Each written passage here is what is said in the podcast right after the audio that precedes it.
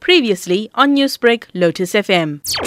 A health intervention is at the choice of the patient. Any adult that is mentally okay, that is over the age of 18, has a right to make independent decisions about what gets into their body or not, and what medical interventions they're going to take, and what treatments they're going to take. And as healthcare practitioners, that choice is the patient's choice.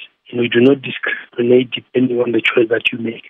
Our duty is to be able to inform you so that you can make an informed decision and to treat you with all the humanity and the rights that all our patients have, irrespective of the choice that you make in terms of medical interventions. What about those who say that not taking the vaccine puts you at higher risk for developing more severe COVID 19 symptoms and thus placing you at risk for death? That is not correct. I've made a choice. You cannot discriminate against me because of the choice that I've made. What you can do, if you wanted to, if I've made the choice to have a vaccine, and you think I need to be given an incentive or rewarded for that choice, you can do that. As they usually do, you can buy me a smoothie or do whatever you are doing on the programs that you have. But if I make a choice not to, you cannot discriminate against me. If I made a choice to, you can lower my premiums. You can give me whatever incentives you want. But you cannot discriminate on people because of the legitimate choice that they make. So, would you say this is the same as smoking and choosing not to smoke? One puts you at greater risk than the other for developing certain diseases? It's not the same. Insurers upfront because we know that smoking will kill one in two of its users in their lifetime. That is a fact. And because of that, uh, insurers said because you are at great risk of a behavior that you choose. Remember, not electing for a certain treatment option is not a behavior that you choose. It's a personal decision that you make.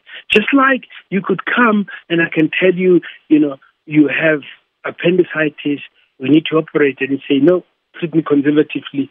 I'm not going to be operated. It's a choice that you make. Habit that may harm you, or that we know if you continue smoking for ages, one in two of the users will die from smoking in 20 years.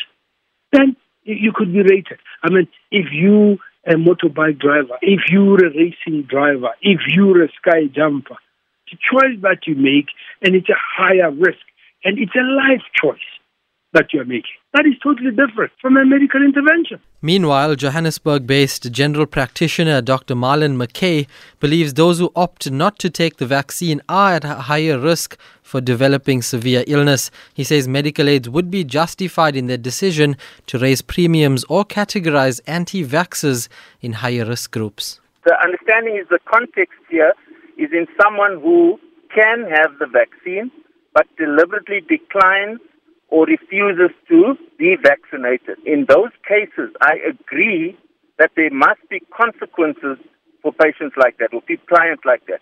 Why? Because number one, anyone who is not vaccinated is at risk of severe COVID and also of dying from COVID. So here is a well-known, documented, scientifically proven case in that if you are unvaccinated, you have a higher risk of getting more severe disease, a higher risk of dying compared to someone who is vaccinated. Therefore, that person is immediately in a higher risk category. And so whoever is a service provider has then to take on that risk, and some, someone has to pay for that risk. And I believe that the client has to pay if he absolutely refuses to take something which is known to prevent severe illness and number two, to prevent his death. Medical aids are quite pricey, and the economy is not doing all that well. Now, taking this into account, would the person's right to refuse the jab as well, what precedent could this set going forward? It's going to set a major precedent. It's going to set a precedent for um, not just medical aids, but I think for insurance companies, because you stand.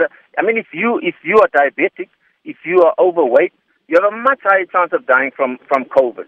So you, someone has to pay for that. And I believe if you don't want to pay for the vaccine, then you must, you definitely will have to pay that premium. Newsbreak, Lotus FM, powered by SABC News.